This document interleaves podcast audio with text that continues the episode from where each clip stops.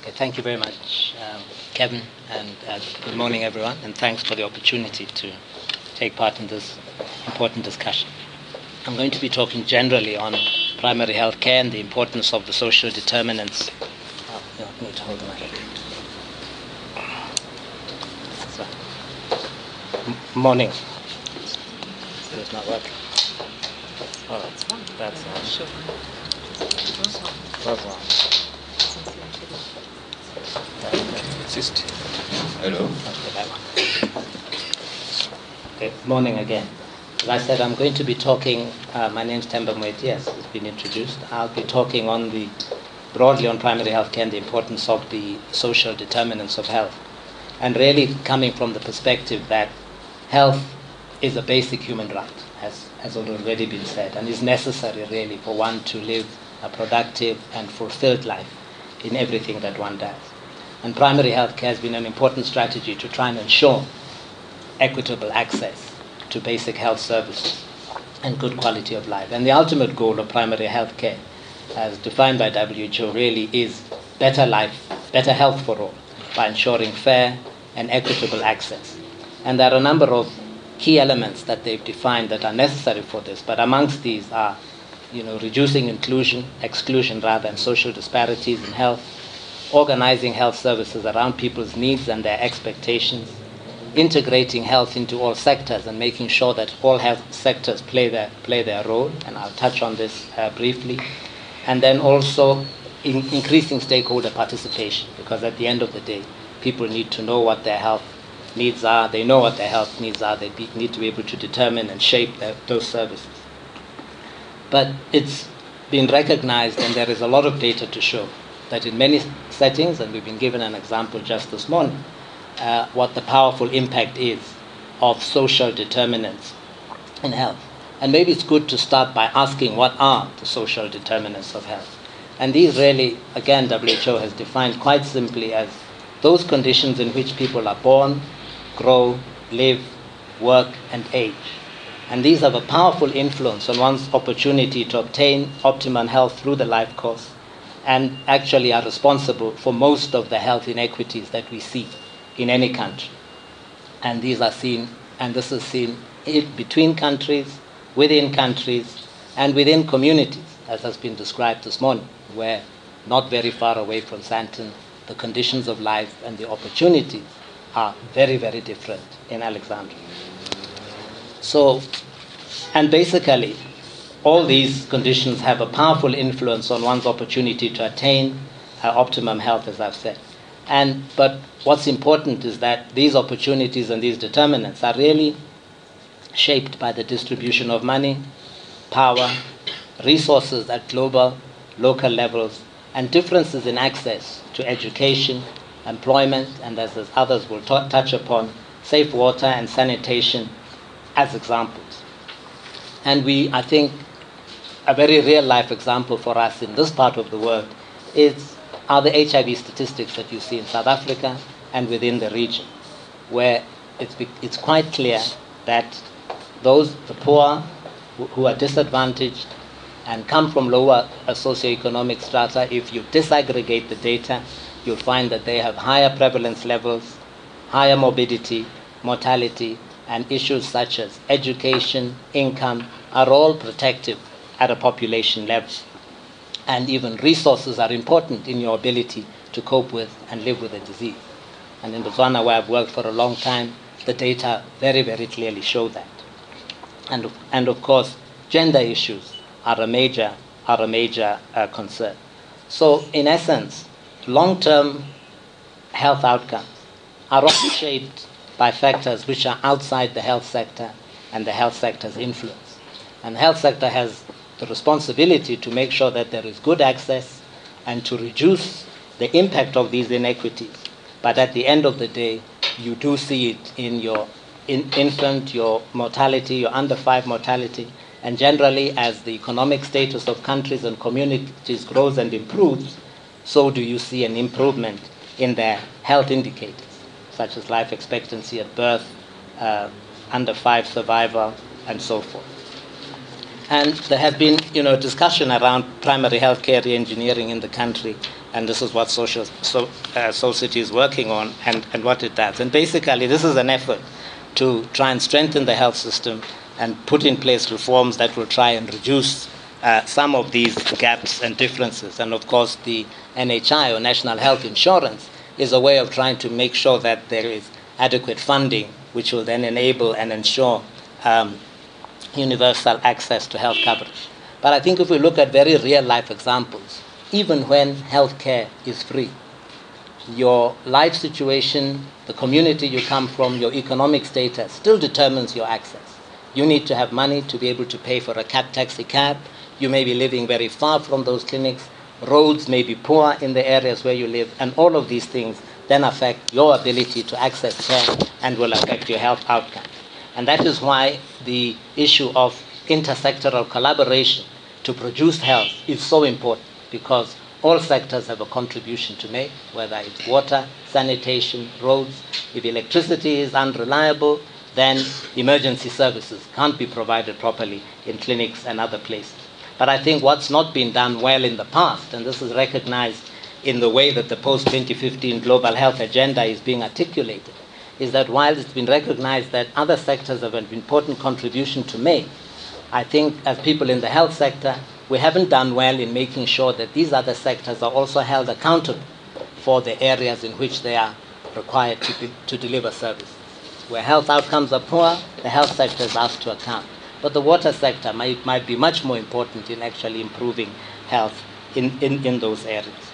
So I think mine was really to give a kind of general view of the importance of social determinants and the importance of primary health care and public health policies in making sure that these issues are addressed, where the health sector champions uh, making sure that social determinants are addressed and does its bit in making sure that it doesn't contribute to inequitable access, but also has to lead the campaign in making sure that other sectors make their contribution, but most importantly, are held accountable for that also. And I think it's only that way that we'll see uh, progress in dealing with some of these inequities. But economics is important. Even if you go back to around 1945, if you look at the TB data for many of the countries in Europe, the prevalence of TB started coming down well below, well before the antibiotic era. And it was really when the economic conditions in the industrial era improved that health outcomes for these people improved. And it's exactly the same today. So economics is an important driving force. Thank you. Thank you very much. And our next speaker, Elroy, please. Thank you, Kevin. Um, thank you to Soul City and for the opportunity to, to speak to you this morning. Um, I was on the red eye flight this morning uh, from Cape Town, so forgive me if I speak a bit slower than usual. In the, in the short uh, five minutes uh, afforded to us, um, I want to talk to you about three things quickly. One, and a quick comment on the recent indicators and the nature of poverty and inequality in South Africa, because that's what I was asked to speak about the impact of poverty and inequality as a social determinant of health, as social determinants of health. I want to give you a couple of insights um, of our experiences and findings and what ordinary people said about how poverty impacts on health, especially uh, in our recent work, um, which we are um, engaging uh, through the RMCH project, of which Soul City is a partner. Uh, and then the limited gains made by the state in 20 years, the danger of it being eroded by immoral and unlawful uh, debit deductions of social grants through private sector interests that the minister herself calls unlawful. So, uh, Dr. Moeti covered uh, what, is, what the social determinants of health are. They differ from country to country, from state to state. There are a range of definitions, but there is commonalities uh, which include social factors impacting on the health of an individual. Um, in the 2003 uh, World Health Organization they, uh, report, they spoke about social gradients, that life expectancy is shorter and disease more common further down the social ladder. Now, uh, let me just briefly pause there and, and, and say to you that is a, a, particularly um, prevalent in the South African context where there is a very, very high Gini coefficient. We are ashamedly, again, probably the world's worst and most in, unequal country in, in, in the world, uh, having surpassed Brazil. Brazil in 2006, and I visited that community, reduced inequality and improve their development indicators through cash transfers. Now, our government has done a lot of work in um, improving the quality of life, especially people living in extreme poverty, through our social grants system. Now, the Black Sash, as you know, um, has been well known through the years in, in helping people with social assistance. But my input this morning is not from the perspective of a welfarist or a nanny state. It's from the, the developmental role that uh, grants can, can do, in particular with regards to health. Um, I prepared a slide and I will share that with you. Right now in primary healthcare reengineering, um, I had the privilege of being seconded for a while to work um, um and report to the DG. I was working with the ward based primary healthcare outreach uh, teams, uh, assisted by Health Systems Trust. I've been into every single province between April and October of last year. Um, the ward based primary healthcare outreach teams are part of three or four legs uh, district clinical specialist teams, uh, school health uh, teams are working in uh, approximately 10 uh, health districts in South Africa, and we are working very closely with the Department of Health in that regard. Now, one of the things to, to, demonstrate the point about poverty and inequality and what Dr. Moeti referred to intersectoral collaboration, how, how we throw more money at a problem, but the development outcome is worse, is exactly linked to us not talking to sideways. So I go up to a place called Tolo, and there is a gogo sitting with uh, the grandchild, and in the cupboard there's only mealie meal. And classic symptoms of kwashiorkor, uh, the school health systems team pick that up. Now, if only the metadata of the health information systems could be shared with a social worker earlier on, that child, in terms of her or his brain development, will enable him to participate equally in an economy. That's just one example of two government departments being able to talk to each other and getting our people better and having better value in terms of the inputs made. I always uh, use a picture of during the, the Doorns xenophobic crisis of, of two kids sitting watching the mayor's car, and, but, but, but behind them is a refuse dump. Now, one of the things you may know about the Doorns area is that labor broking, labor broking was the problem. Oxfam, the South African Human Rights Commission, and ourselves went behind the scenes. And some of it was linked to the police brutality of uh, community leaders who wanted to raise the issues. Some of it has linked, been linked to the long standing problems of communities not being heard by the municipality and that the Ward 5 area, we brought the mayor there.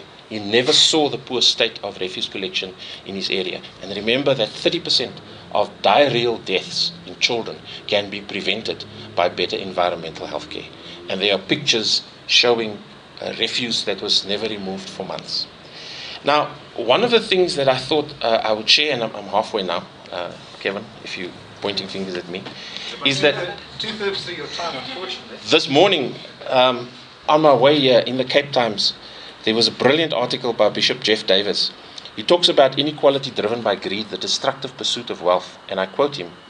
He says, contrary to the reigning economic dogma, wealth trickles up rather than down. It is morally unacceptable that with our wealth there is so much poverty. We need growth, but the right kind, in education, healthcare, and essentials like food, water, sanitation, and housing. A key is found in the writings of Islam, Judaism, um, and Christianity, all condemning usury, lending money at exorbitant rates of interest. The consequence of usury is that in order to pay back the interest, we have to drill for more oil, clear more forests, catch more fish, and consume more and more goods to pay the interest.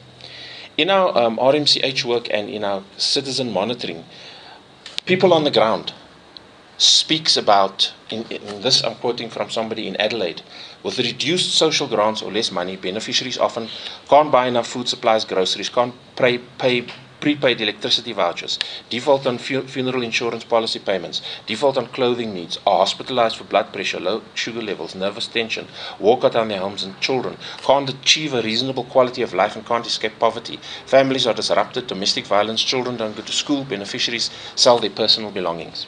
And yet, yet, we allow private sector businesses to exploit the poor. And I'm going to name them because there's evidence. You remember Cash Paymaster Services is a company owned 100% by Net1. And the Minister of Social Development, Bathabile Dlamini, Dlamini, has called the deductions that they are taking through the use of identity documents and SASSA cards, she called it immoral, she called it unlawful. We were advised by the lawyers not to say illegal, because they will argue from a banking perspective, fact that it came into FICA. But I want to quote the interest rates. I want to quote the people that I, that I, I interviewed, blind people, charged 200% rates, charged 280% interest, um, having their money stripped unlawfully, fraudulent activity taking place. Cash Paymaster Services telling SASSA that they paid back the money and they didn't. And please watch the space, especially next week, about a, an announcement by the ministerial task team on which I and my colleagues serve that the minister will be making next week. Thank you very much. Thank you. Thank you very much indeed. Well, whoever would like to speak now for five minutes? Um, Thank you very much. Um, When we